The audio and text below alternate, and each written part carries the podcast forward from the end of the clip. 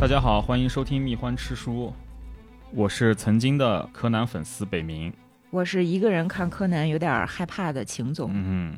今天这期节目稍微有一点儿少儿不宜，对，是有点。嗯，不仅是少儿啊，就如果你本身对血腥残忍的事件比较敏感，我也不建议你来听这期节目。甚至今天我们提到的书呢，也不推荐给大家。嗯，那我们今天到底要聊什么呢？我们要聊到的是一个一百多年前的连环杀人案件，大名鼎鼎的开膛手杰克。对，这得多亏了前段时间柯南的剧场版重映，对那个贝克街的亡灵，我们看了一下，因为它的主题就是开膛手杰克嘛。没错，《贝克街的亡灵》是非常经典的一部柯南剧场版，对然后差不多是在二零零二年的时候上映的，嗯，其实是一个戏中戏。把 Jack the Ripper 放在了柯南的大冒险里面，对让他们进入到一个虚拟世界去抓出真凶。他采用的其实是一个还比较温情的说法，因为柯南基本上还是给青少年看的，对所以并没有呈现什么血腥暴力毕竟本质是子贡向的电影，不可能把那种过于血腥的那种东西呈现出来。是的，但实际上，开膛手杰克连环杀人案是非常血腥、非常令人发指的，对，变态的一塌糊涂。特别特别的变态。然后，关于开膛手杰克到底是谁的说法呢？恨不得得有八百多个。嗯，对，不管是在维多利亚时代，就是十九世纪这一一百多年前，还是在今天，我们有了先进的法医技术这种刑侦技术，然后我们又获得了一些所谓的证据。关于 Jack the Ripper，他到底杀了多少人，以及他到底是谁，我们今天依然没有一个定论。而且你想，这个案子已经一百多年了，绝大多数人都会把它看成是一个有点类似于都市传说这样的猎奇性质的故事。而不再把它看成是一个真实的案件。嗯，而我今天想跟大家聊的这本书呢，它叫《开膛手杰克结案报告》，实际上是一个法医出身的女性作家，直接给出了这么多年来她自己调查研究的一个结论，啊就是到底是谁。哦，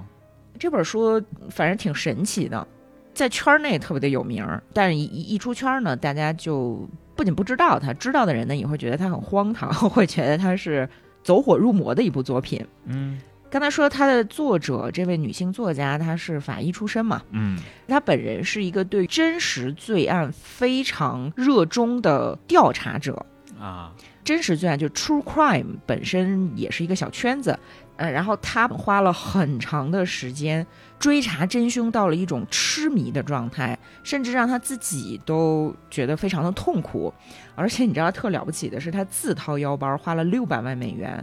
嚯这只是他花钱的一部分啊，啊购买了他认为是真凶的这名画家的大部分画作，哦就为了研究他到底是不是开膛手杰克。那也算是家里有矿了。因为他本人是一个大师级的犯罪小说作家哦，啊，他叫派翠西亚·康威尔。嗯呃，咱们国内出了一套叫《首席女法官》系列，嗯全是他写的。算上这一本不是虚构的《开膛手杰克》乞案报告呢，应该一共有二十本。哦嗯，所以他有钱往这件事儿里砸，调查出了他心中的那个所谓的真凶。嗯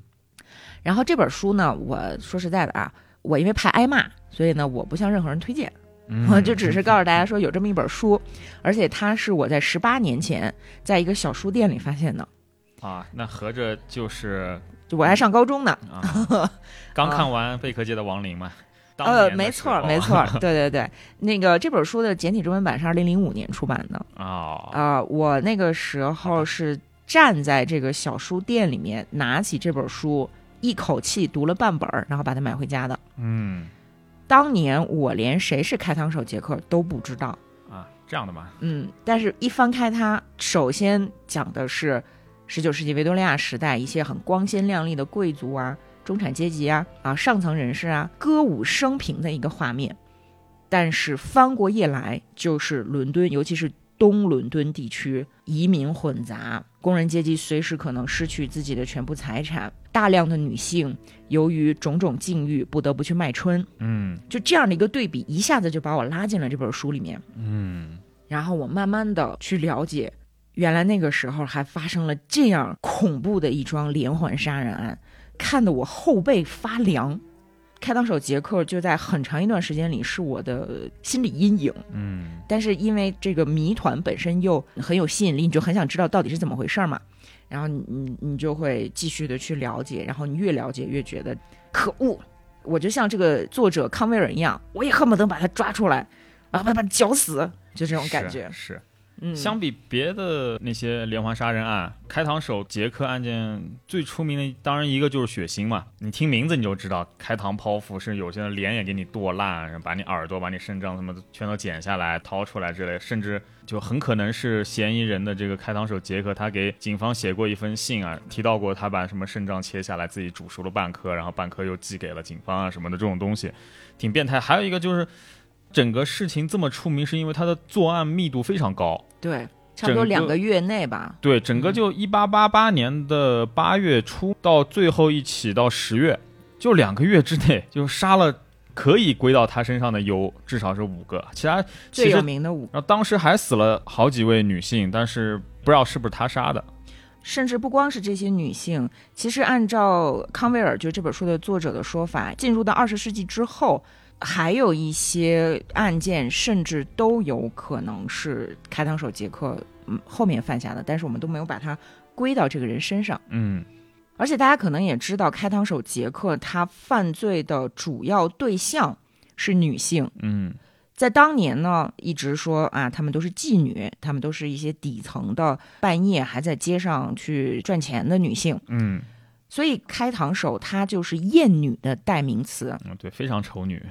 而且一会儿我们会讲到，就是说，如果一个人他由于自己身体的畸形，他产生了极度厌女的情况呢，他的受害人未必只有女性，他还会杀害小男孩儿。啊，在这儿再推荐另外一本书，叫《生而为女》，是新出的一本关于开膛手杰克的读物，把这五名最著名的女性受害者的生平给大家梳理了一下，然后全面的向我们展示了19世纪伦敦的这种贫民区女性生存的困境。啊，就等于从案件的角度来讲，当时的女性的生存状况了。对我，我们一直就是，当然现在会好很多了啊，嗯但是我们一直有一种受害者有罪论。嗯，包括当时为什么会报纸上连篇累牍的说她们是妓女，一直在说开膛手杰克他只杀妓女，但其实、实这五个人他并不都是妓女，哦，还有这样意识。哪怕他们是妓女，康威尔在结案报告当中就说，女性有赤身裸体在街上走而不被强奸的权利。是啊，你是不是妓女？你你们都不应该关注这一点。对，但是呢，呃，为了破案，那肯定是要去了解这些女性她们的身份、她们的生平和她们的活动轨迹，对吧？嗯开膛手在给警方不是写了很多的信吗？嗯他在那些信里面就写过说：“哈哈哈你们应该感谢我杀了社会败类，他们比男人坏上十倍。”就是典型的变态言论了。然后确实会有一些这个上层阶级的人，他们在一开始觉得这件事儿与我无关，因为那个地区本来治安就不好嗯啊，那谁让你们不辛勤的劳动，谁让你们是生而下贱呢？但实际上，在开膛手连续杀人之后，就有一些上流人士坐不住了，他们会给报刊投稿评论说，为什么苏格兰场的这些警察这么无能？嗯然后呢，就提出说我们要怎么样改善目前的这个治安状况，包括当时的神职人员就会说，呼吁有钱人去改善当地老百姓的居住，提供一些更好的福利制度，哦，不然的话呢，这个事件就会蔓延到上层阶级。哎，你听这牲口啊， 哼，虽然在呼吁大家做好事儿，这呼吁信也算是给上层阶级，相当于威胁他们，让他们多掏点钱出来。你都没法评价这种话是吧嗯？但是对大家要考虑到时代局限性嘛，那是嗯十九世纪啊。那实际上，在这五个最著名的被害人之前，就有疑似是可能是杰克干的事情，包括有女性遭到攻击，什么阴部钉入木桩这一类的，对，就很可怕嘛。但是真正的我们一般来说认定是杰克干的第一个案件，就是一八八八年八月七日，叫玛莎·塔布拉姆。这个女性她是身中三十九刀，其中有九刀是砍在喉咙上面的。嗯，而且玛莎的阴部是被刀刺穿好几次。啊，嗯，然后是同月末八月三十一日，另外一位女性就玛丽·尼科尔斯，也是死在白教堂附近，就几起案件死的就是都死差的不多位置同一对，个对同一一个个区。同一个区域。然后她是不但脸部被毁容，颈部被割两刀之外，最残忍的是她的腹部被人剖开，肠子也被拖出来，然后跟玛莎一样，就是阴部也遭到那种利刃的戳刺。嗯，它开膛的方法是一个倒 V 字，你嗯就能想象是沿着肋骨一直割到骨盆，嗯，嗯然后把里面的子宫和肠子什么的全都切下来了。对，极为变态。嗯，对，就是第一个被捅了三十九刀的那位女性，其实她到底是不是开膛手杰克犯案，我们到今天还没有主流的定论。对，啊，只是说她有可能是最有名的那五名受害者之前，很可能是试试手的这么一个受害者。嗯，然后这不是连续发生了两起这么变态的杀人案嘛？当地居民就感到恐慌了，警方也在这边投入了更多的便衣警探，甚至就当地居民也组织了巡逻队来维持治安。呃，这么一来呢，就大家相信说，哎，这种案件就不会重演了。但仅仅在八天之后，也就是九月八号，有一位老车夫，其实也是在白教堂附近嘛，就发现他的那个廉租公寓后面有一具女尸，呃，死的呢是安妮·查普曼，呃，一个四十七岁的，就是一般来说被认为是妓女。啊嗯她和前两位死者同样是被割开喉咙，遭到开膛剖腹，肠子还被甩到右边肩膀上面。然后尸检的话来看，她的部分子宫啊，还有一部分肉都被凶手挖走了。因为这是凶手第一次在住宅附近犯案，而且时间是已经接近凌晨五点，其实当时应该已经有人开始出来活动了。像在这样一个地方犯案，你想想看，这大家会感到多么的恐怖。嗯接下来呢，九月二十七号，英国的中央通讯社收到了一封信，嗯就是拿红墨水写的，上面还有指纹，是署名说他就是开膛手杰克。这个后来我们也就拿开膛手杰克来代指这个杀人犯了嘛。呃信中就说我就是那个杀死那些女性的凶手，他还说他在逮捕以前会杀掉更多的女性。那果然，仅仅三天之后，九月三十号，他是凌晨一个马车夫在他家附近发现了伊丽莎白·斯特赖德的尸体。和前几位牺牲者这个不一样啊，这一位四十四岁的女性，虽然是被割喉呢，但是没有遭到剖腹，而是这个死于颈动脉失血过多。因为犯罪手法不同，也有人怀疑呢，这一起案件的凶手和前两起不是同一个。嗯，伊丽莎白被发现尸体的时候，应该是在凌晨一点。伊丽莎白的尸体，她是在九月三十日凌晨一点被发现的，对吧？那不到两个小时之后，就大概一点四十五分左右，有人在白教堂附附近的那个主教广场上面发现了四十六岁的凯瑟琳·埃多斯的尸体。她遭遇的呢，就是非常典型的开膛手杰克的作案手法了。她是也是被割了喉咙，然后肠子呢甩出来，被切掉了部分子宫、肾脏。然后因为这个巡逻的远警说一点半的时候他们才来过，这边没有任何异样，那么就在短短的十五分钟之内，这个死者就被杀害，而且被开膛剖腹。嗯不得不说，这是非常就是利落的一个那个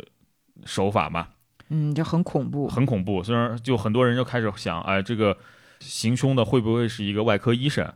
主要是这两起案件是发生在同一天两个小时之内，嗯，然后他们都被认为是开膛手杰克的做的案。对，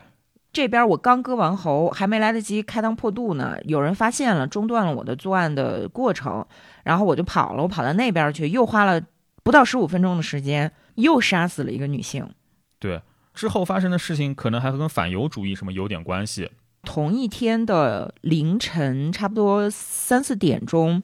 在一个犹太人聚集区的楼房内，发现了在墙上写着的有拼写错误的反犹宣言，对，就是说犹太人不管做什么都能脱罪。嗯，而且在这几行用粉笔写的字旁边有一块沾血的布料，这块沾血的布料被怀疑是今天晚上第二个被害者凯瑟琳的衣物嗯切下来的，上面的血迹呢被认为是开膛手杰克擦手的时候沾上的。然后就隔天到了十月一号，中央通讯社是又收到一份明信片，也是和之前一样拿红墨水写的，自称是调皮的杰克。你看还是杰克，对吧？他提到他说，他打算隔天再干两件事情，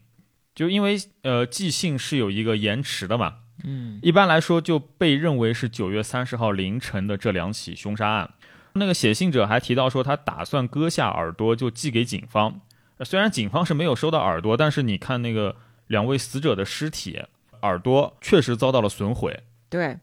又过了半个月左右，也就是十月十五日，白教堂那边居民不是说自发组成了巡逻队嘛？嗯然后巡逻队收到了一封信，信里呢有半颗人的肾脏。嗯这个写信者是他说是他来自地狱，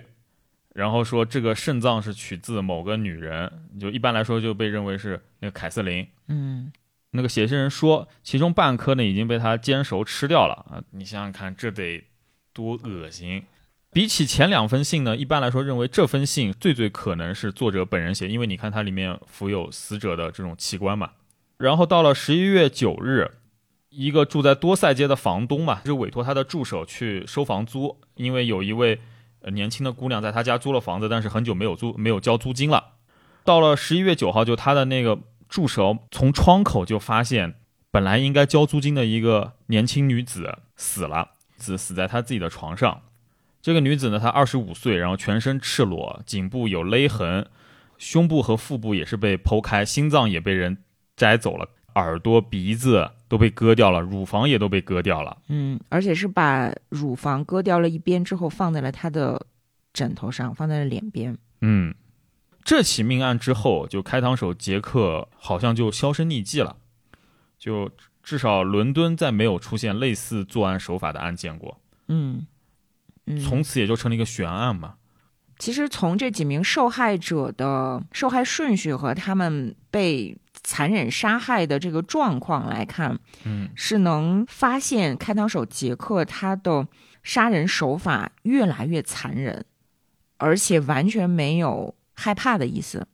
对，从一开始像泄愤一样狂捅这个尸体，嗯，三十九刀嘛，对，到后面尝试着开膛破肚，越往后呢，他对受害人的身体的伤害程度就越丧心病狂。对，到了最后，在自己家中被杀害的这位年轻的女子玛丽凯莉呢，嗯她不光是开膛破肚，嗯，玛丽凯莉的两条大腿被剥皮，甚至已经看到了骨头。嗯而在他作案的整个过程当中，他不断的在给当时的苏格兰场和这个媒体写信嗯，挑衅，而且我们也有理由相信，这个人在作案之后是躲在人群当中，欣赏人们慌乱和恐惧的表情。对，按照现在的这种说法，应该它叫应该算一个愉快犯。而且开膛手杰克出名之后，也引发了一系列的模仿犯，嗯也就是说，在同一时期死掉的女性是非常多的。那按照我们今天这本书的作者康威尔的说法呢，光开膛手本人，我们能够推测的案件应该高达几十起。如果把模仿犯都算上的话，开膛手杰克的受害者在百人以上是不成问题的。嗯那这样的一个案件，在大众心中都有哪些嫌疑人呢？这个就众说纷纭了。从当时东伦敦所居住的一些身体残疾的人，比如说像象人啊，嗯就是那个纤维瘤的这种患者嗯啊，说他们有可能是像卡西莫多那样的怪物，去杀害了这些他们想得到然后又得不到的女性。嗯一直到维多利亚女王的孙子，就是很有可能去继承整个大英帝国王位的这个王子。这个这个就是阴谋论了嘛，是吧？嗯，有很多很多的人被人某定住，说他是嫌疑犯对路易斯·卡罗尔就那个写《爱丽丝漫游奇境》的， 啊，对，他他也也被认为是嫌疑人之一。是，就就包括那个，就那个英英国王子嘛，说他本身是有精神病，然后呢，非常的放荡，然后说有妓女掌握了把柄，然后所以呢，他派当时的皇家医生去杀死了这些女性。嗯啊，包括贝克街的亡灵这部电影里面，其实你看他最一开始，柯南他爸跟他的好朋友商量说这个故事剧情，他们采用的也是呃凶手是英国贵族。对，然后柯南道尔爵士就是福尔摩斯的作者呢，他认为凶手是一个女性，嗯，这也在贝克街的亡灵里面做了致敬。对，都有、啊都有，那么我们不卖关子，康威尔这本结案报告当中，他认定的嫌疑犯是谁呢？是谁呢？对艺术史有了解的朋友可能听说过这个人，啊，是华特席格，英国非常著名的一个大画家。啊，嗯，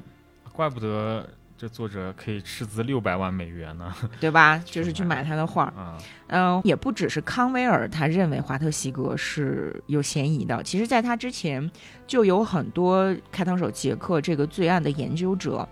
关注到了席格这个人，嗯，但是没有做很详细的调查嘛，因为也有其他的嫌疑人需要调查。对。啊、但是呢，康威尔他做事真的是太认真了。我我看他这个这个书，我真的太佩服他了。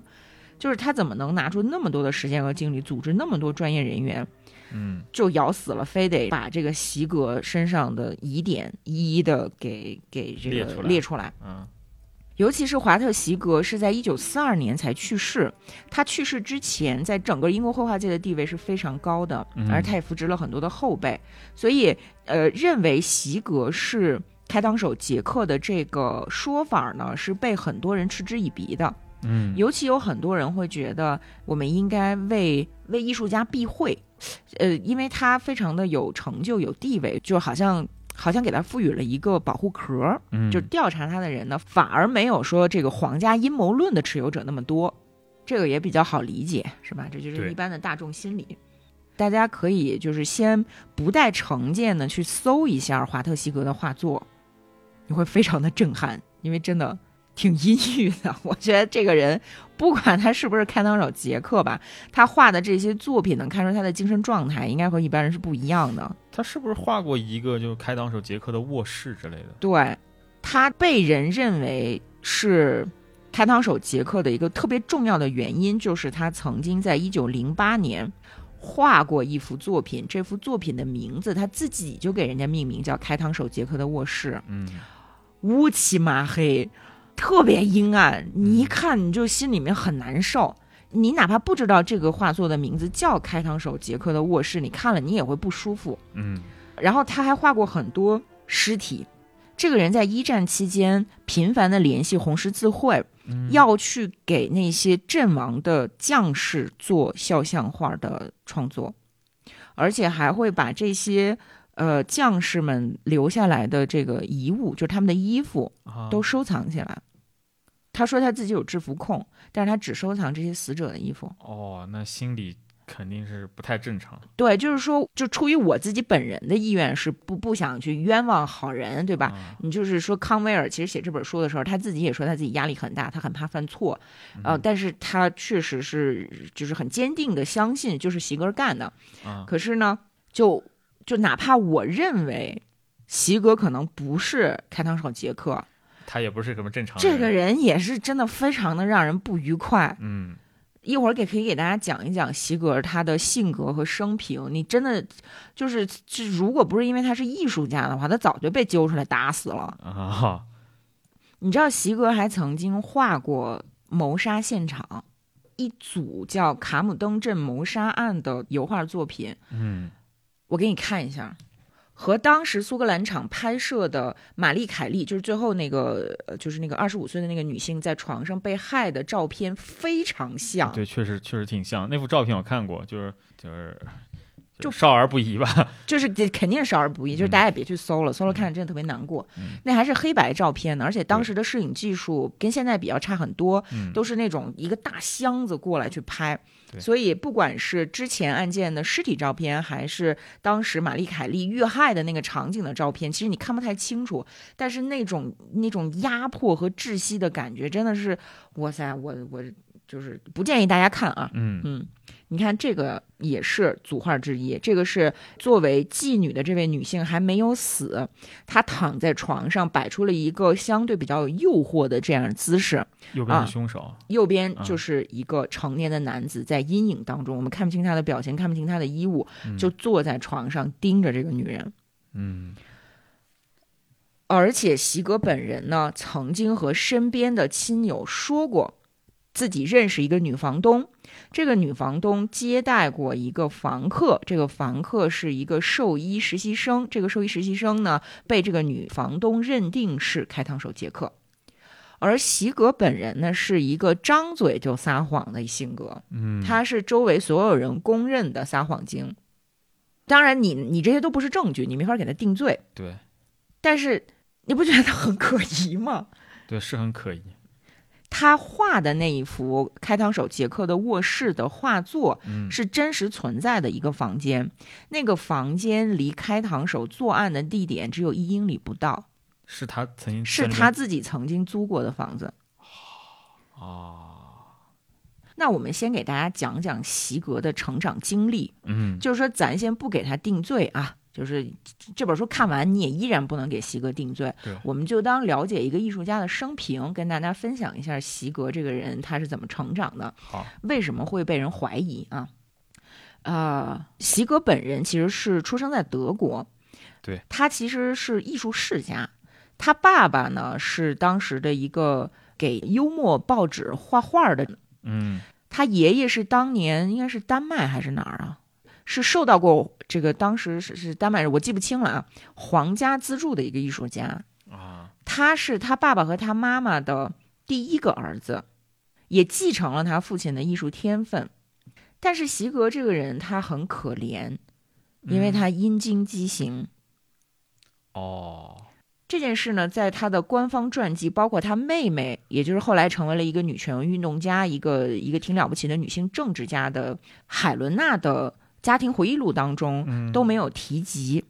那大概呢，就是大家觉得这是一个需要避讳的事情，嗯但是这件事儿对开膛手杰克案件的推断呢是很重要，很重要要的对。他不光是说阴茎只是简单的畸形，啊根据他的侄女婿的说法，啊说姑父的阴茎上应该是有个洞，就是相当于是个是个漏。啊，然后呢，我们现在没有办法判断它到底是有多么的严重，呃，因为当时医学的专有名词也跟现在也不一样。嗯但是呢，我们非常确定的知道，席格的父母为了纠正这个问题，让这个孩子做了三次外科手术。你要知道，在十九世纪，外科手术的死亡率非常高，哦而那且非常痛苦，嗯甚至连麻醉剂都不是很普遍的应用，因为麻醉会导致人死亡。啊这个孩子在五岁之前就做了三次非常令人痛苦的矫正外科手术，说明其实是非常严重的，嗯对，其实是比较严重的。而且他当时是从德国被送到伦敦，由他姑妈给他联系的这种专科医院，就专门治这个呃生殖器啊，然后包括直肠啊、肛门呐、这种疾病，就有点像北京二龙路医院，你知道吗？嗯啊，就是在这样的一个医院里面去进行外科手术。那这个外科手术呢，我们可以查到具体的记录，就是在他做手术的时候还不被允许使用麻醉剂，哦也就是说，这个小男孩在做手术的时候可能就没有麻醉。哦遭受了极大的痛苦，对，而且就在同一时期。巴斯德才发现微生物可能导致外科手术感染致人死亡。啊，那个时候连像样的消毒器械都没有，只是把所有的铁制器械烧红了进行消毒。啊，你可以想象是多么恐怖的场景，啊并且这个小男孩在他已经懂事儿了，五岁的时候去做这个手术的时候，妈妈和兄弟姐妹是没有陪在旁边的，嗯带他去的只有父亲，而他父亲是一个很冷酷的、没有同理心的人。哦，也就是说，这个孩子在做手术的过程当中，他没有得到任何的安慰，他就直接被送送进医院去住院。然后呢，护士是一个老太太，这个老太太非常的严厉，嗯而且这个手术是不可能特别成功的。你以今天的医疗手医疗手段来讲，你都没有办法保证就是这种阴茎的纠正手术能够很成功。嗯，那这个孩子呢，在刚出生的时候，父母其实有一度是怀疑她是女孩儿的，就是她的阴茎畸形的非常严重。哦，在十九世纪呢，这种情况也屡有发生嘛。而那个时候的医疗手段又有限，所以往往家长会等到这个孩子长大一点，才能判断他到底是男孩还是女孩。嗯如果判断出他是女孩了，那么他就要切掉那一部分畸形的阴茎。嗯如果判断出来他是男孩儿的话，再去考虑下一步怎么办。嗯所以席格在很小的时候，有可能是被当成女孩儿养的。哦，他妹妹的回忆录里面也有这种母亲非常溺爱华特，就是这个西德西就格，就华特席格，嗯他的大儿子这个金发的俊美的小孩儿的这种回忆。啊他们家一共生了五个男孩儿，一个女孩儿。然后海伦娜就写说，她爸爸妈妈在很长一段时间里面提到家里的孩子，嗯会说华特和其他的男孩儿，而不是说 boys。哦，不是张说我的张拔儿子点们出来，啊，对，所以这可能就埋下了一个祸根。席格有可能终其一生都没有办法进行正常的性行为。啊，然后自己可能就性别认同有出出了一些问题嗯，他应该是一直认同自己是男性，啊，但是他可能就有性欲，但是没有办法哦，然后就性有这个性功能，对，那么就是说嗯犯犯案可能是以这种变态的手法发泄自己的性欲，因为我们已知的这些受害者全都没有被性侵犯过。哦，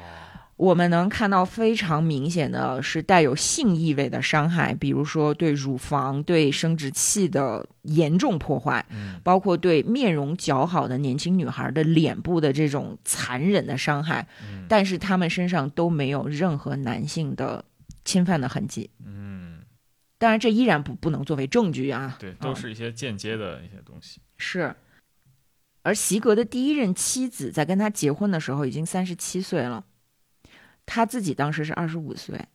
他妻子比较富有，是英国很有名的一个就是受人爱戴的政客的大女儿。啊，那个时候，呃，这个政客就是相当于他的老岳父已经去世了，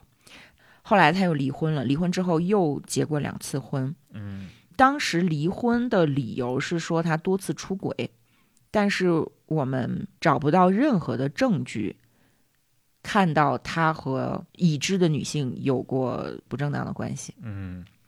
他的第一任妻子是那种典型的良好家庭出身的淑女大姐，终其一生都非常的爱护西哥。在他们的友人眼里，这对情同姐弟的夫妻在智性上非常的匹配，而且加引号的给彼此绝对的自由。但实际上，我们通过第一任妻子艾伦和自己妹妹的通信可以看出来，艾伦的家人非常的讨厌席格，而艾伦本人也在这段婚姻关系当中饱受折磨，因为席格的性格阴晴不定，而且经常玩消失。当他们两个终于离婚了之后，席格给他的朋友写了一些充满心机的信件，先是说昨天终于正式离婚了，感谢老天，我真是说不出的轻松。然后过一段时间呢，又说艾伦和惠斯勒曾经密谋要毁掉自己的生活，然后他自己那段时间呢，也活在各种的这个邋遢污秽当中，浑身发臭。但是很快呢，他又开始向自己的年轻学生闪电求婚。他在离婚后的第一个求婚对象直接就拒绝他了。那个时候他已经五十岁了，他还拍电报给身边的朋友说婚事儿吹了，令人心酸。但是他立刻就把注意力转移到了他的另外一个年轻漂亮的学生身上。这个学生呢，她的性格可能比较软弱一点，但是家里面很有钱。这个女孩她叫克里斯汀，克里斯汀的爸爸是苏格兰的皮革商人，人家爸爸就完全不同意这个婚事儿。可是比女孩年纪大了十八岁的席格，没完没了的追求，大量的电报，一天好几封信，甚至还坐火车去追着这个姑娘，就是非得要待在人家身边。最后呢，克里斯汀和他的家人都让步了。而且这家人当时也听说，虽然席格看起来一文不名，但是有一个出手很阔绰的买家买了他的画儿，说不定他以后就会出名儿。但实际上，那个买家是席格的一个朋友，是想帮他的忙。结果，克里斯汀在结婚之后呢，搬去了法国，在法国的房子是克里斯汀买的。然后席格说自己先过去装修，装修好了之后呢，这栋叫做绵羊居的房子会迎来他的新娘。但实际上，这座绵羊居它的二楼卧房原本是一排非常老旧的牢房，所以克里斯汀搬到法国去之后，开始给家人写信说这里不适合居住。而且克里斯汀在他们新家的卧房根本就不是主卧，连个火炉都没有，既没有电也没有自来水，只有几个木桶接雨水，然后井里还有一只死猫。结果克里斯汀在这个地方没住多久，就感染了结核杆菌。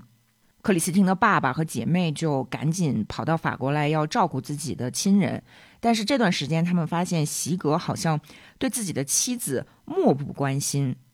还拉着小姨子唱歌。而娘家人觉得可能没什么事儿，离开了之后，克里斯汀很快就死了。而席格在自己的妻子尸体还躺在房间的时候，开始画死去妻子的素描，然后呢，还找来了工匠铸造妻子头部的石膏模，又约了一个有兴趣买画的经纪人碰面。最过分的是，克里斯汀死去后还不到半年，席格就开始写那种非常卑鄙的信给自己的前岳父。说想要索取克里斯汀遗嘱里面交代的属于自己的那份遗产，在给人家的信件里面呢，他说自己给妻子举办的葬礼非常的盛大，十里八乡的人都来悼念。这个墓地呢是在一座很漂亮的小树林里面，有他们最喜欢的散步小径，眺望整座美丽的村庄。然后等地基打稳呢，再买一块大理石和花岗岩，刻上生日、名字啊、呃这个去世的日期等等等等的。但是七十年过去了，咱们这本书的作者康威尔亲自去了绵羊居考察，发现他说的那些都是放屁。克里斯汀的墓碑在一个古老的墓园里面，非常难找到。墓碑很简单，上面的生卒年都是由家人后面补刻上去的，而葬礼的当天也根本没有什么十里八乡的人。席格甚至没有把克里斯汀的骨灰撒进坟墓，而是用双手从骨灰坛里捧出骨灰，撒向风中。参加葬礼的席格的朋友们被吹了一脸灰。葬礼之后不久，他就娶了另外一个女性画家，但他其实也并不爱别人，他只是觉得自己年纪大了，要有人照顾。当然这，这些啊，这些我们把它当成是一个艺术史上的八卦来聊，这都不足以把他和开膛手杰克进行挂钩。嗯，那他到底为什么会被强烈的怀疑是开膛手杰克呢？嗯，其实是康威尔在研究这些开膛手寄给警局的信件的时候，嗯，留意到当时信件上一些被认为是血迹的红褐色的液体，其实并不是血迹。而是颜料而是褐色的防腐蚀液，做版画用的。啊哦一般哦人家谁会有这种东西？你说有颜料就罢了，对包括那个用红色墨水写的那些这个信件啊，啊被证明那个笔是画笔，哦而且那些信件上有大量的涂鸦，有一些涂鸦呢，看出来他的艺术水准非常高，就是他一定是会画画的人去去往上画的。啊哈而且这些信件特别有意思，就是它的内文呢，笔记是多变的。为什么会认为是很多人去这个恶作剧给警局去寄这些信呢？是因为里面有笔记，一会儿这样，一会儿那样，而且里面会有很多拼错的单词。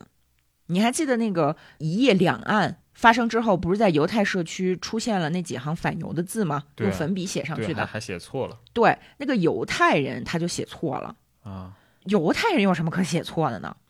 包括他在记说我我给你们记肾脏啊什么的，那个肾脏也是拼错的。但是非常有趣的是，这些信件它在同一个词上拼错的方法是不一样的，而地址、信封的地址拼写从来没有出现过错误，哦，就可能是故意是故意的。嗯而且在这些信件上面呢，我们可以看到它经常出现一个表达方式是哈哈哈，就真是嗯哈哈哈。我们今天怎么写哈哈哈，他就怎么写，他 H A，H 就怎么 A 哎哈哈哈。嗯，这个哈哈哈呢，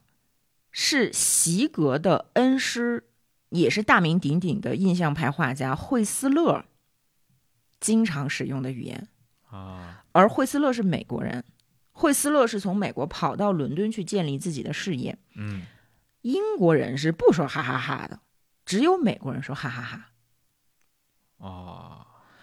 嗯，然后席格呢，是他在艺术学校上学的时候遇到过惠斯勒，嗯，就是以据传闻是在一个剧场里面看那种就是也是挺不入流的表演的时候，他把这个玫瑰花儿往台上扔，然后嗯砸到了一个其他的一个艺术家，然后惠斯勒就在上面哈哈哈他们俩就认识了。然后惠斯勒非常欣赏这个长相英俊、大高个儿、金发、特漂亮的小伙子，而且才华横溢，嗯就是说你别在艺术学校浪费时间了，你跟着我吧。于是席格成为了惠斯勒最心爱的弟子，哦，他们之间的友谊保持了很长时间，到最后呢反目成仇。哎惠斯这还勒真不知道，对，惠斯勒当时跟这个跟跟席格绝交，然后连自己结婚都没邀请自己的徒弟去，并嗯且在法庭上指证说自己这个学生人品也不怎么样。啊，然后开膛手杰克在写给警局的信里面就出现了哈哈哈经常是哈哈哈你们这些笨蛋，你们这些蠢驴，而你们这些笨蛋，你们这些蠢驴，实际上是席格的口头禅。啊，这依然不能说明什么是，这是依然是不能说明什么，因为哪怕是席格写写的这些信，也不能证明他是杀人凶手，对，对吧？嗯有可能只是模仿，就是嘲导讽警察导导弹，对，嗯。但是非常有趣的是，这些信里面有没有被公开的谋杀的信息，哎，而且还有对被害人在什么地点、什么时间会出现的预告，这个是就有点意思了吧？啊，啊，但是依然不能证明啊，这依然不能证明。嗯，如就如果说这件事情发生在现代，我们嗯可以通过这些蛛丝马迹去继续调查，对啊，但是我们已经错过了那个时机，我们已经没有办法通过这些线索去发现他到底是不是真实的凶手了。嗯，呃，然后在这些信件里面呢，特别有意思啊，出现了 “catch me if you can”。哦，有就本事你就逮住我啊，对，就说今天我们总说《Catch Me If You Can》是比如小李子演那个电影嘛，啊，对吧？然后这个福尔摩斯的对手莫里亚蒂教授，然后包括在柯南里面不也都有《Catch Me If You Can》吗？嗯，那个出处呢，其实在这儿，啊，在这儿这个挑衅，而且在挑衅的过程当中呢，我们可以看到这个拼字错误连篇的寄信人，他会拉丁语，嚯，这怎么看出来他就写拉丁语。啊？他就用拉丁语去说：“瞧瞧我是谁。哦，那就说明你能学拉丁语的，那肯定不是底层人啊。”，对，而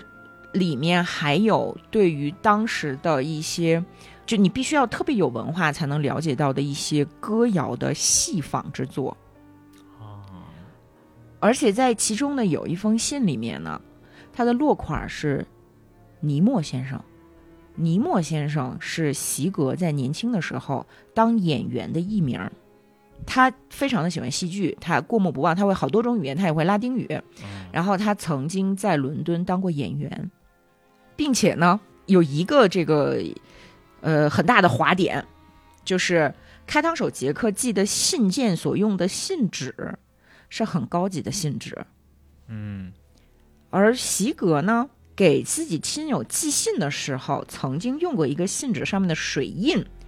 和开膛手杰克的这个纸张公司的这个水印是能对上的，而且我们可以推测他们有可能属于同一个批次的性质，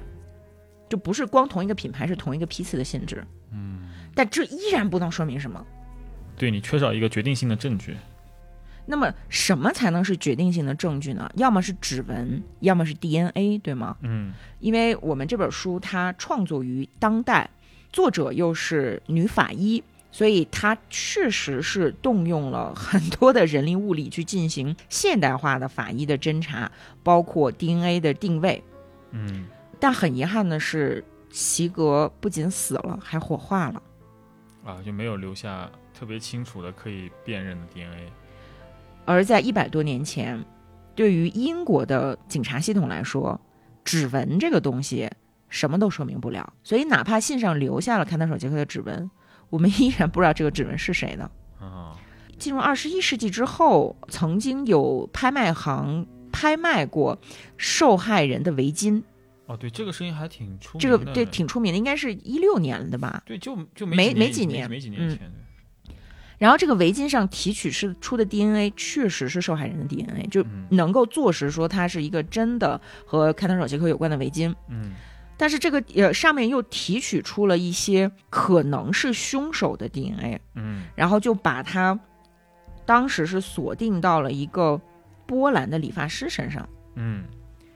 但后来发现是一个乌龙，因为它是一个笔记错误。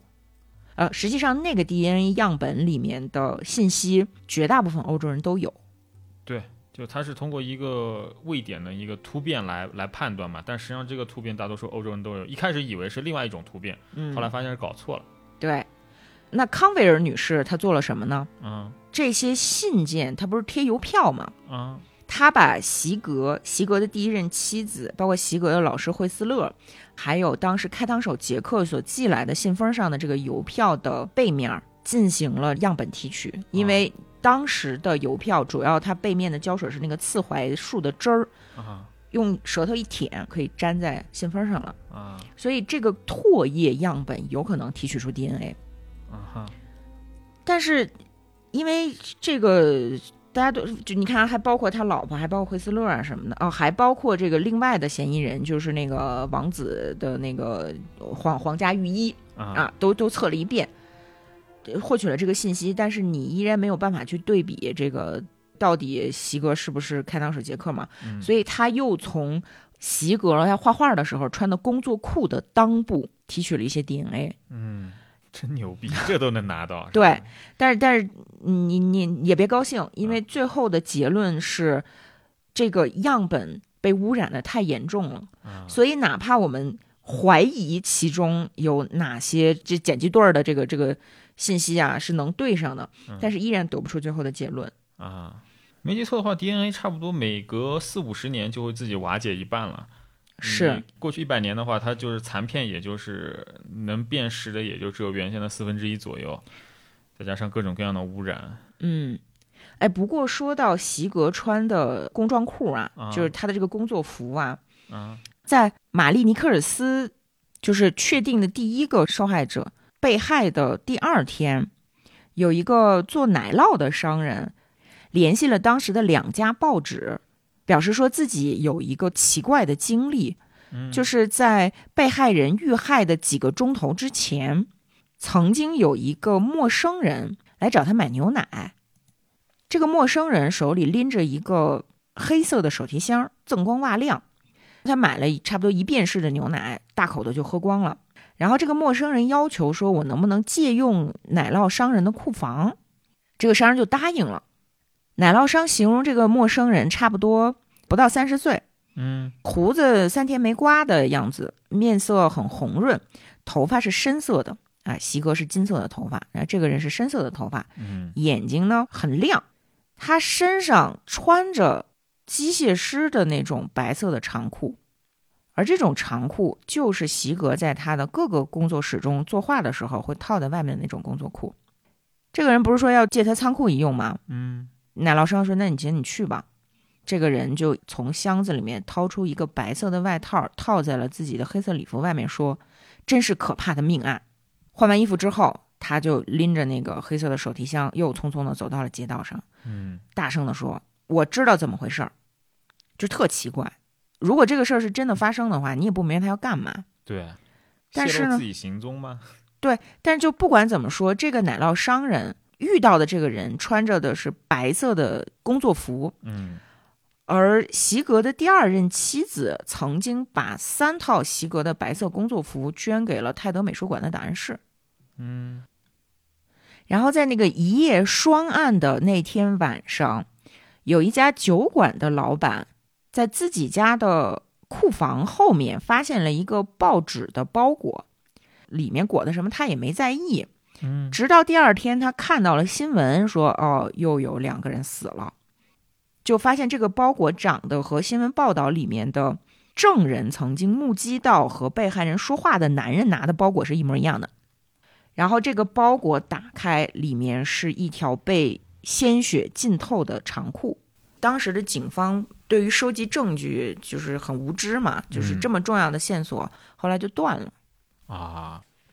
其实关于齐格是开膛手的这个说法有一个反驳，这个反驳呢、也挺有名儿的，就是说开膛手作案期间，席格是在法国的。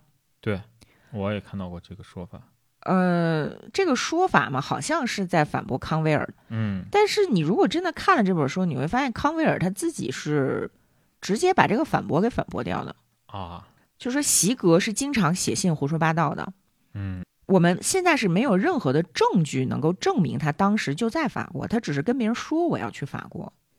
那因为我也没有时间去研究他到底在不在法国，只是说康威尔他已经对这个所谓的反驳做出了反驳，就是他不仅行踪诡异，周围的人都知道他行踪诡异，包括他自己的妻子也说，就是他时不常的会突然消失几个礼拜。嗯谁都不知道他去哪儿。包括警察局曾经收到过同一天来自两个地方的开膛手信件，嗯所以会认为说开膛手的信件是恶作剧，对吧？但是那个时候已经有火车了，而且这些信件上的日期并不能代表它的寄出日期。当时的警察比较办案比较这个不是特别的认真吧，嗯，就直接把信封给扔了。嗨所以只剩下了信嗯。而且开膛手的所有的档案在今天是残破不全的，因为其中还经历了战争，第一次世界大战、第二次世界大战到现在，呃，包括空袭呀、什么的，其实有很多档案是被毁了，并且呢，由于这个案件太著名了，警察局的档案库是会失窃，有很多人直接把这些档案就偷走了。哦是警察局长觉得这事儿不能再这么下去，于是呢，把所有的档案交给了这个英国的国家博物馆，嗯才得以保存，并且呢，我们所知道的关于席格的生活轨迹是一些公开的信息，而这些公开的信息是被篡改过的。他妹妹在写他哥哥的一些往事的时候呢，公开出来的部分是出版的，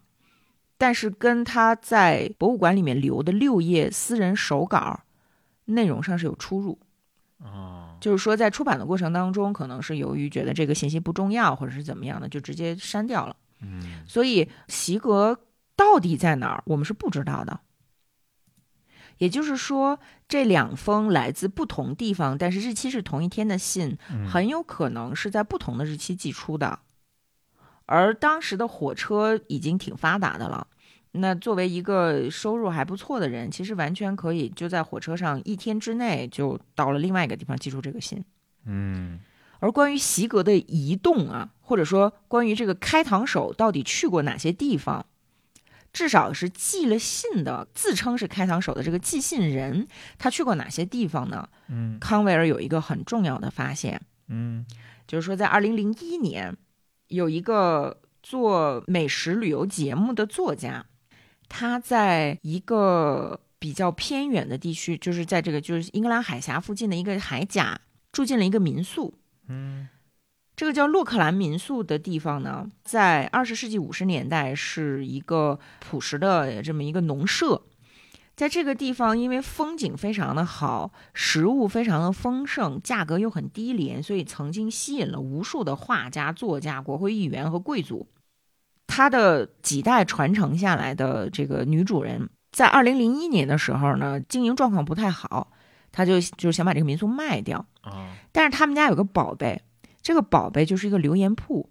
这很古老的一个留言铺，就一百一百多年了，各种名人留各种名人留言。啊然后这个美食作家就在这个留言铺上发现了 Jack the Ripper 的签名，签名写的是杰克的 Ripper 对，签名的这个人留下了很多的素描。这些素描和他留下的文字量非常的大，一看他所属的那个年代就应该是很久之前了，就一百年之前，嗯并且说的话呢，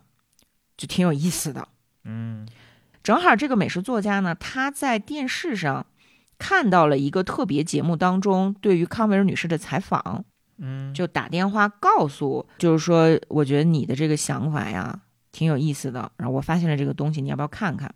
于是康维尔当天就直接飞到了这个民宿， 还是有钱，也还是有钱，而且有有有热情，主主要是。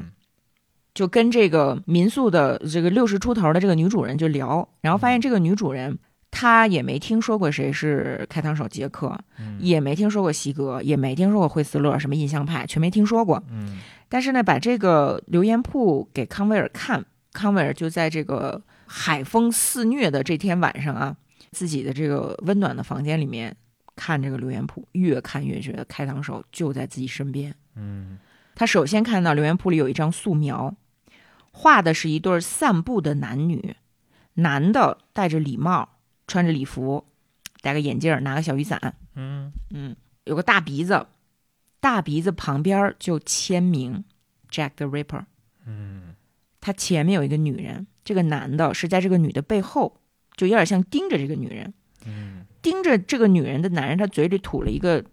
气球泡泡，一个说话的那个泡泡，上面写着“真是个大美人儿”。前面那个女人呢，也在说话，说我很迷人吧。嗯就在这幅小画下面，他又签名儿，开膛手杰克刘。除了这个素描之外，这个本儿上几乎所有人的留言都被同样的笔记写上了各种恶作剧一样的点评，嗯什么鬼扯、笨蛋、傻瓜、蠢爆了，哈哈哈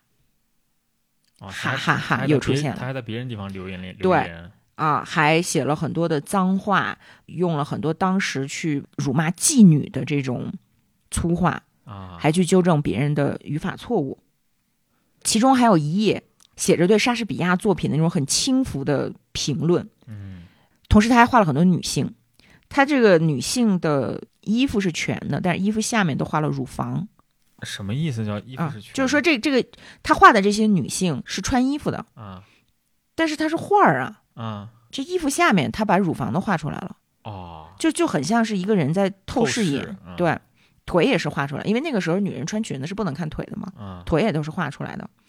然后康维尔把这个素描布就直接买下来了，送到了很专业的艺术品鉴定专家和笔记专家那儿去做研究，嗯发现里面有一些很明显对惠斯勒的画作的戏仿，嗯而且被认为是华特西格的笔法。嗯那我我对这个是存疑的啊。当时这个专家安娜·罗宾博士，他仔细研究了这些画作之后，他说，没有人能够否认这些素描和开膛手杰克信件中所画的图画酷似，而且他们都是技巧纯熟的铅笔素描。嗯，我给你看一下这个素描啊，你看，这个是留言簿上的素描，这个是开膛手杰克信件上的画儿。哦几乎一哦模一哦，样还吧。还真是像哎，再给你看，这个是留言簿上的，然后这个是信件上啊的，哦然后你看他的笔记。开膛手信件里面的很多笔记被鉴定出来是一个习惯用右手的人换左手去写的，哦，故意对，混淆故意的你看他这个很明显是左手写的嘛，是一个就是不是自己的那个利手写的，嗯而席格到了晚年，曾经被人看到用左手写字，就是他本身是右撇子。也被人看到过这个现象，嗯，然后你看这边呢是开膛手在信件当中写的这个拉丁语，署名精算大师。嗯然后我们知道席格从小就学拉丁语，他能很流利的用拉丁文去书写，嗯而且是出了名的善于科学和数学的思考。这个是开膛手的信件，这个开膛手的信件上画了一个匕首，他说：“我送你一把刀，虽然小但很好用。啊”。然后在这个那个留言簿上，他画了一个阴茎被割礼过的阳具，啊，就很像。然后你看这边开膛手的信件的署名是 R S T W，席格在很长一段时间里面，他他自己的那个署名他会署一个 S T，哦，这是那个血手印儿。然后这儿呢是他用撕下来的这个廉价纸张写的这个开膛手的信件，在这封信件里面，他说这个说亲爱的长官，Dear Boss，没没钱买信纸了，但实际上他之前用的信纸是非常高级特的，别高级，对。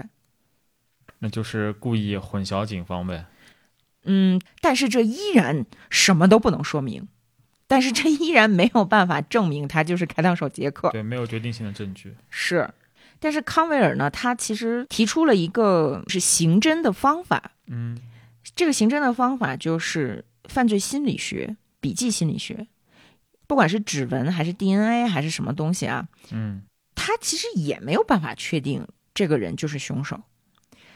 作品、笔记，你留下来的话，它有点像你大脑留下来的指纹。嗯，呃，我们可以通过大量的分析去判断你这个人的行为和你有没有在撒谎，或者心理侧写师，对，所以我们可以通过一件凶杀案的犯罪手段去推测这个凶手他有可能是什么样的行为、什么样的性格。嗯你看，我们现在来梳理一下已知的这五名受害者嗯啊、就这两个月内死掉的女性啊，玛丽·尼克尔斯、安妮·查普曼、伊丽莎白·斯特莱德、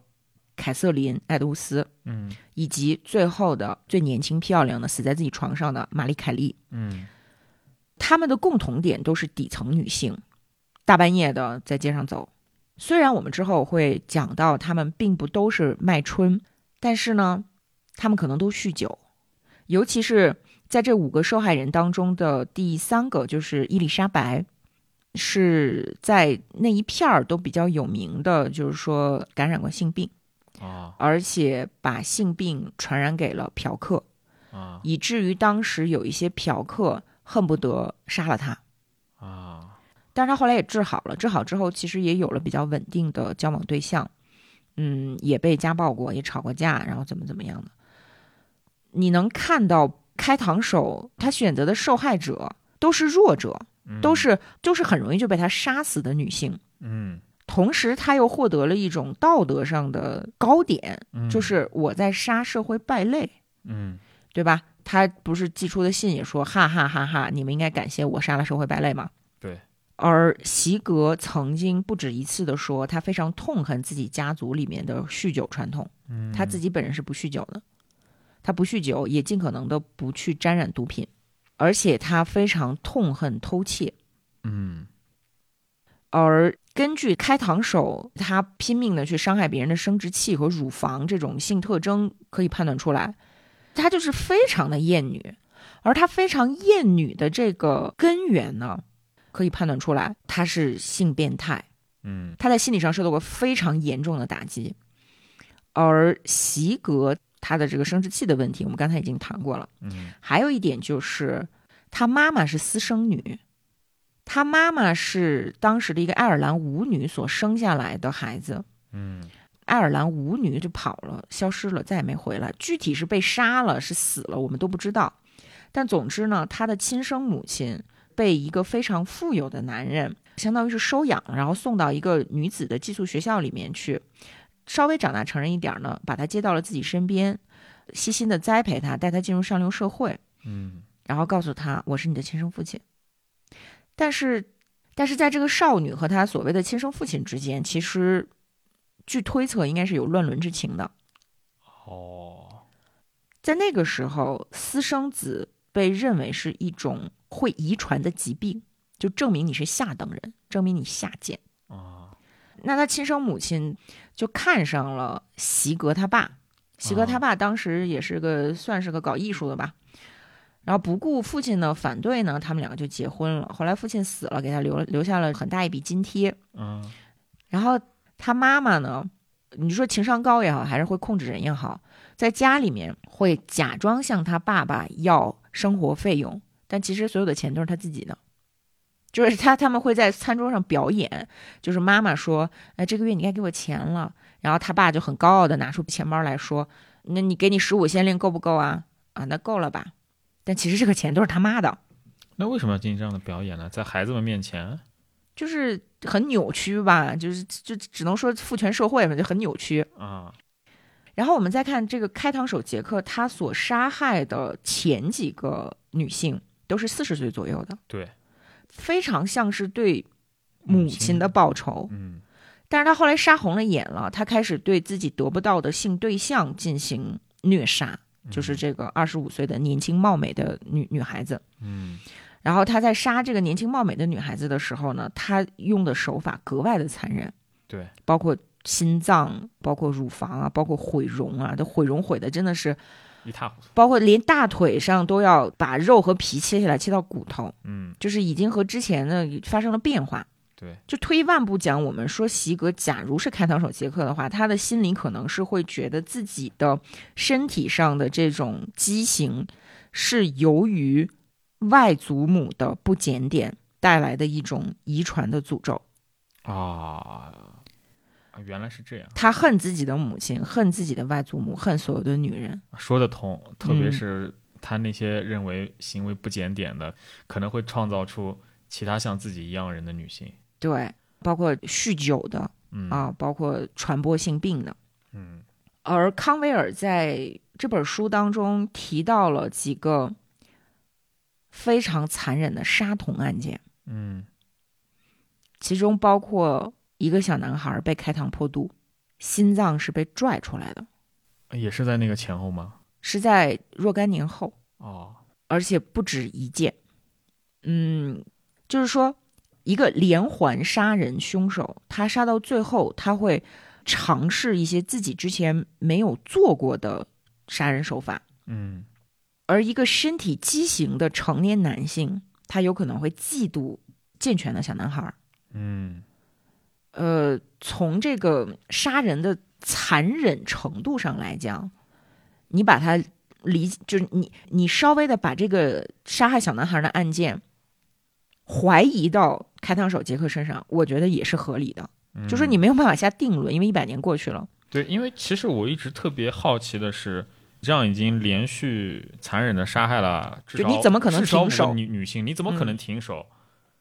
这个就是说到连环杀人案，尤其是这种愉快犯，这种自以为聪明的表演性人格，嗯，这种这种变态型自恋人格，他绝对不会停手，对啊，但是他一定会害怕自己被抓到，嗯他既怕别人看不到自己的表演，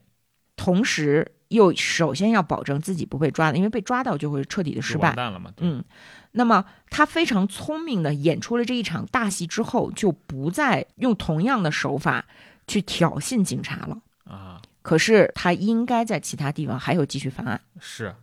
那个时代其实死个把人也查不出来，对对吧？？啊、我们可以看到，在席格曾经去过的地方，有被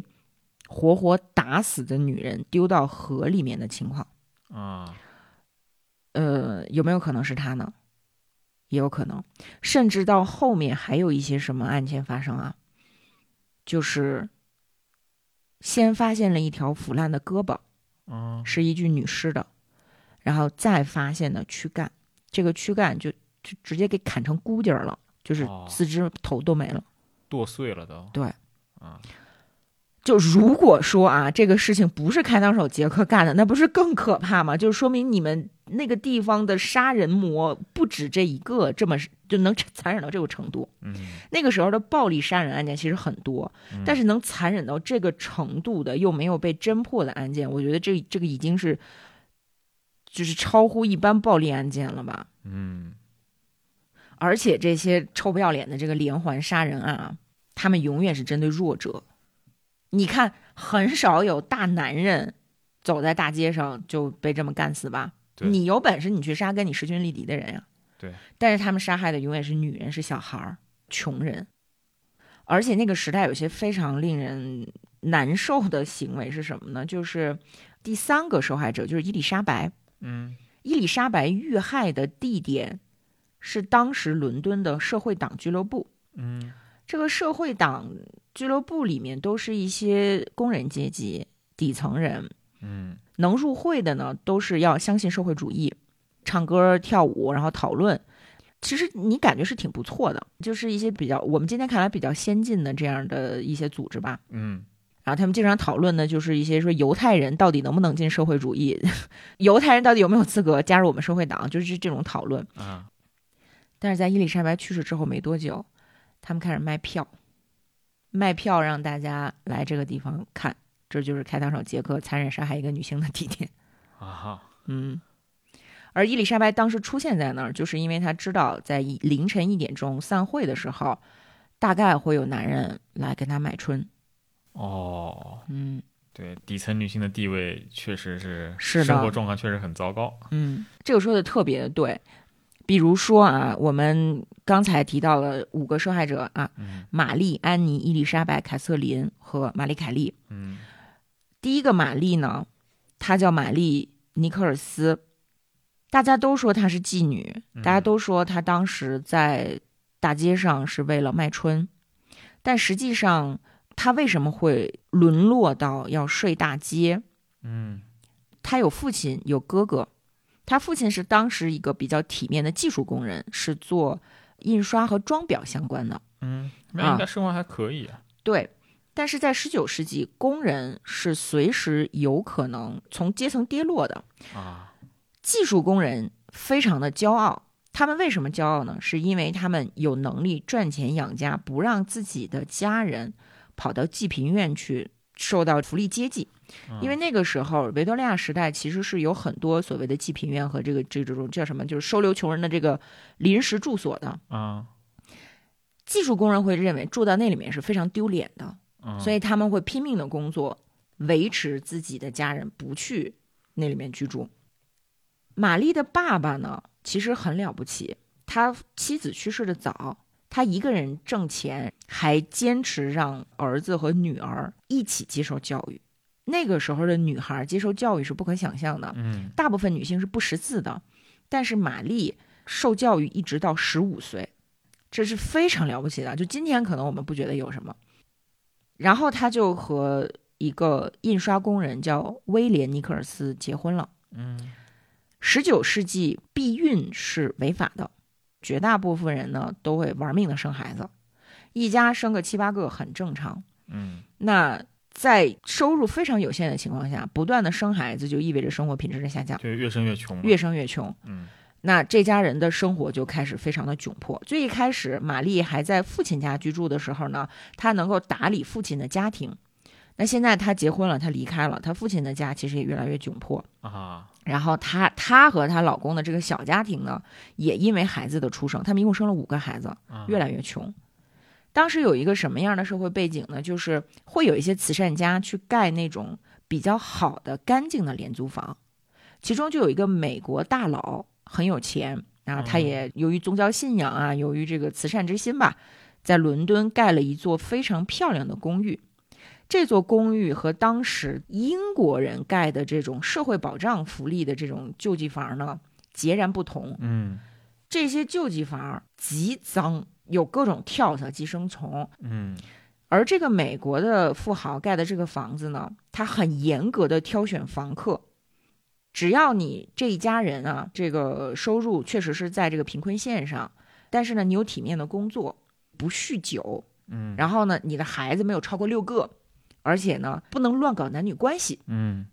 你要非常洁身自好。哎，洁身自好，尊重自己的婚姻家庭，你就可以住到我的这个房子里面来。我这个房子呢，就不是那种一家人乱糟糟挤在一个地方，就真的当时的伦敦穷人啊，不知道什么叫隐私，啊夫妻俩就是直接当着孩子造孩子。啊但是在这个美国人建的公寓里面呢，孩子有孩子的房间，小夫妻有小夫妻的房间。哦，啊挺像现代公寓的。哎，对，我跟你说，就跟我小时候的那我们我们爸妈住的那个宿舍很像，甚至比那我们宿舍还好点儿，啊有卫生间。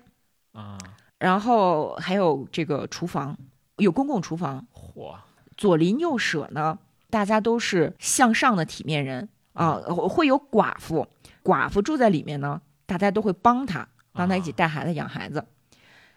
那玛丽和她老公就住进了这个青年宿舍啊，啊，青年公寓。住进来之后呢，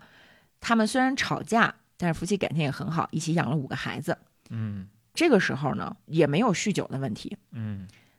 但是他们有一邻居，他们这个邻居呢是母女俩都成年了，嗯，其中这个女儿呢，她嫁给了一个船员，这个船员远航之后就再也没回来过。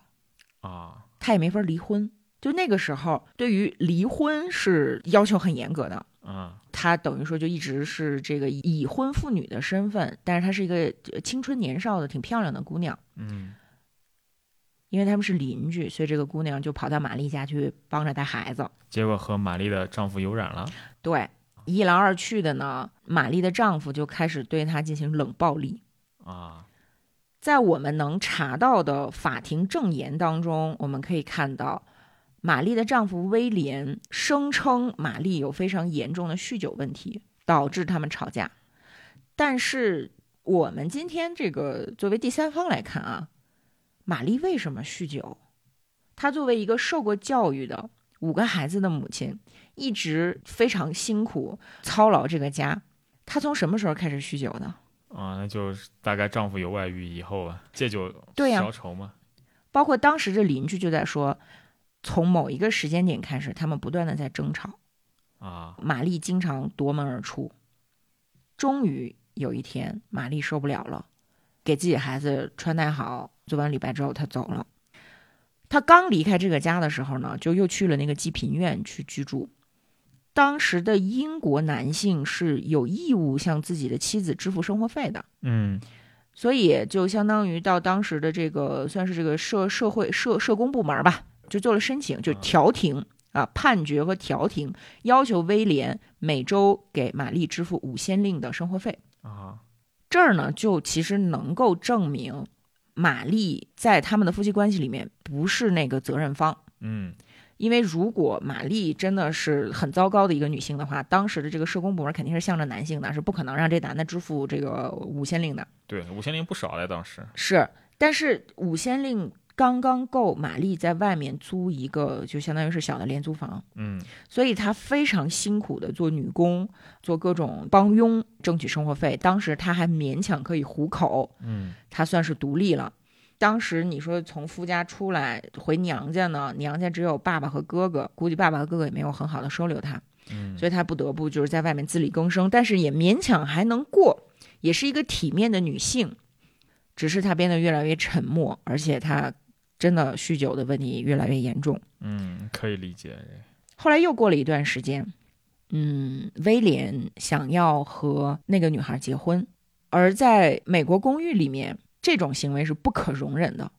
也嗯就意味着只要他们想结婚。就不能在这个公寓里继续住下去，他们也就要找一个更贵的地方住。嗯威廉和这个新新的媳妇儿呢，他们实在是就是这个感情太热烈了，就非得要结婚，所以他们就搬出去了。搬出去之后呢，钱不够了，钱不够就想要停掉对玛丽的生活费，啊于是威廉找了一个私家侦探去找玛丽出轨的证据。啊就虽然你们分居了，但是你们在婚姻存续状态下，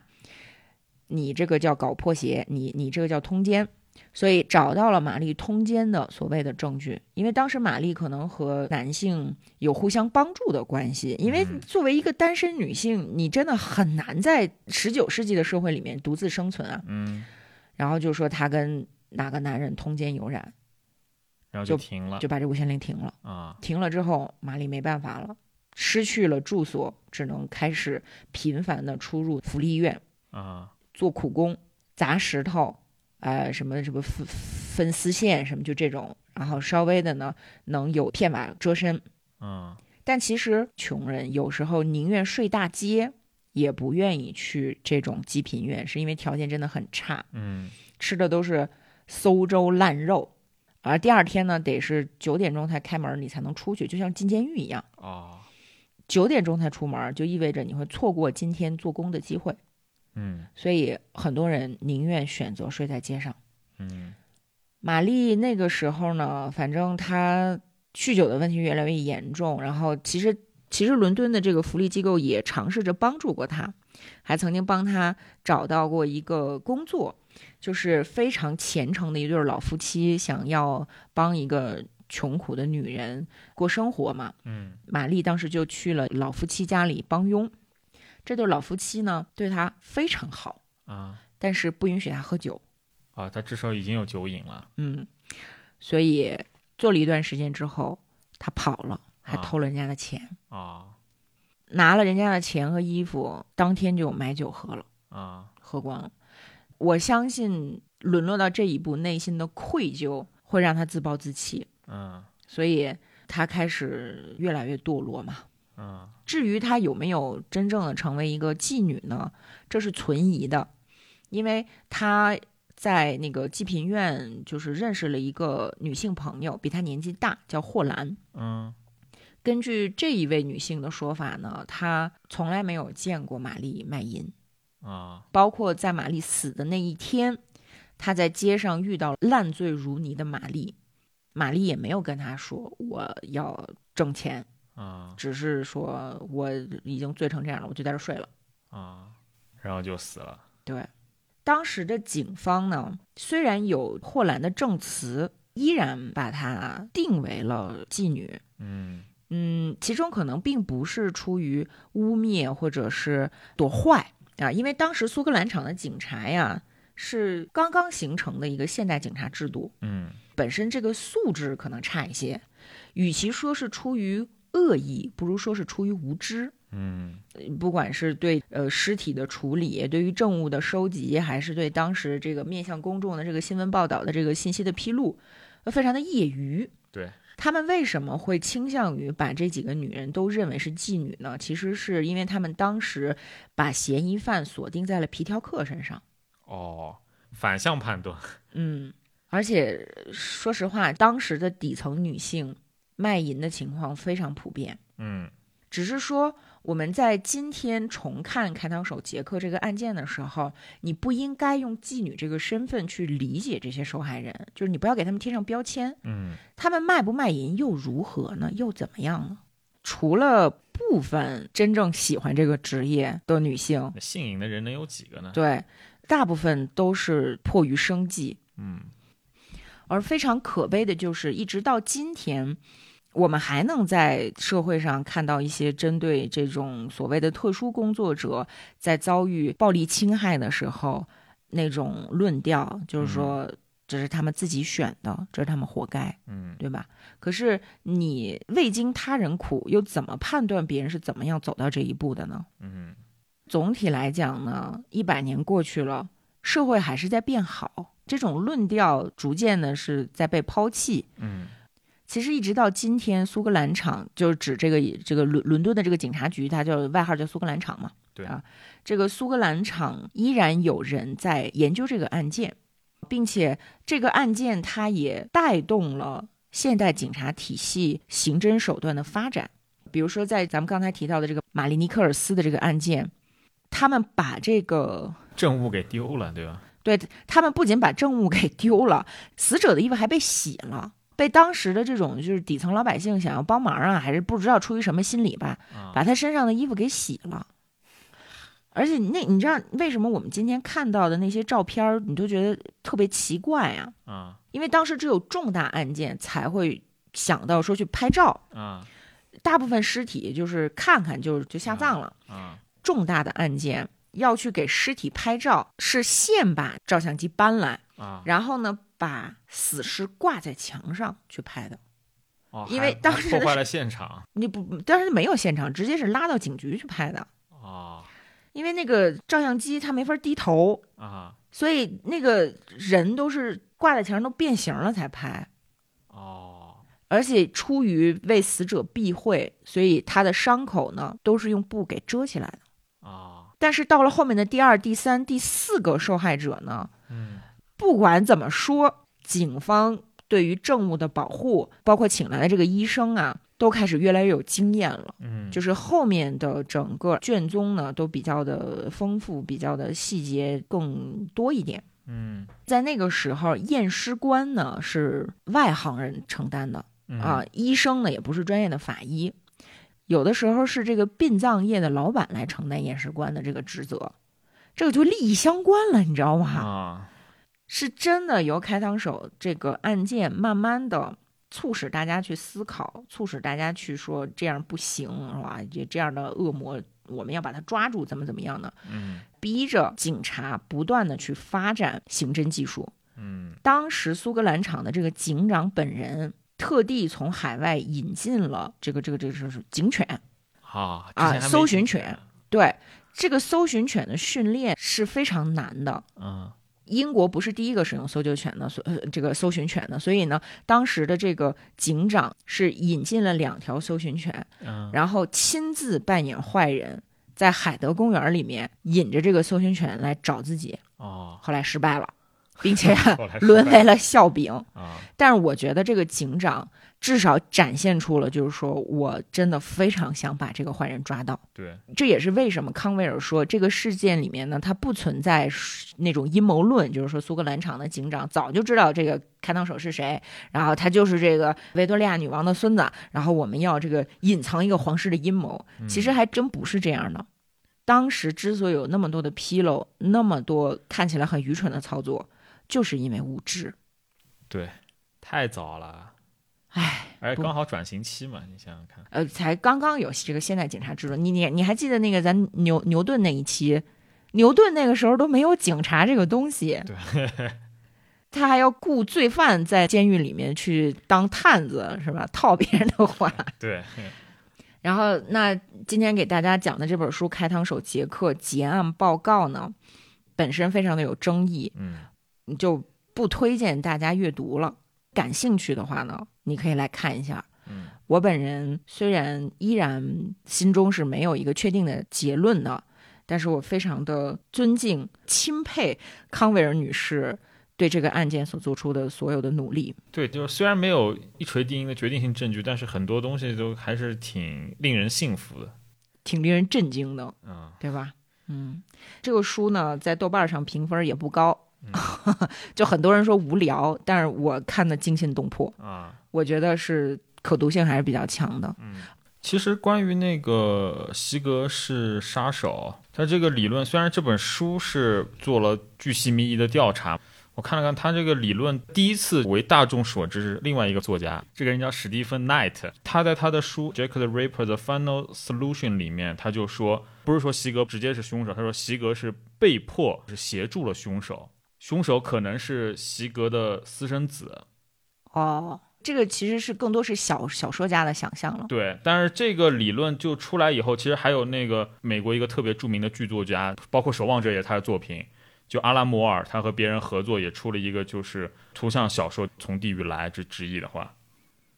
然后直到二零零二年，就这个康威尔出了这本书，就一下子把这东西推到一个看起来就特别靠谱的地步了。嗯，其实康威尔他之所以会对开膛手杰克感兴趣，是因为有一次他在伦敦，然后有人建议他去采访苏格兰场的警官，他当时并不想去，因为他本身写这种东西就很累，也很紧张。啊，但是呢，他出于礼貌，反正去了。去了之后，聊起开膛手杰克，是当时正经的警官跟他讲说，如果你对开膛手感兴趣的话，你可以关注一下华特西格这个人。哦，这本书里面可能细节更多一些，嗯，还有那本《生而为女》，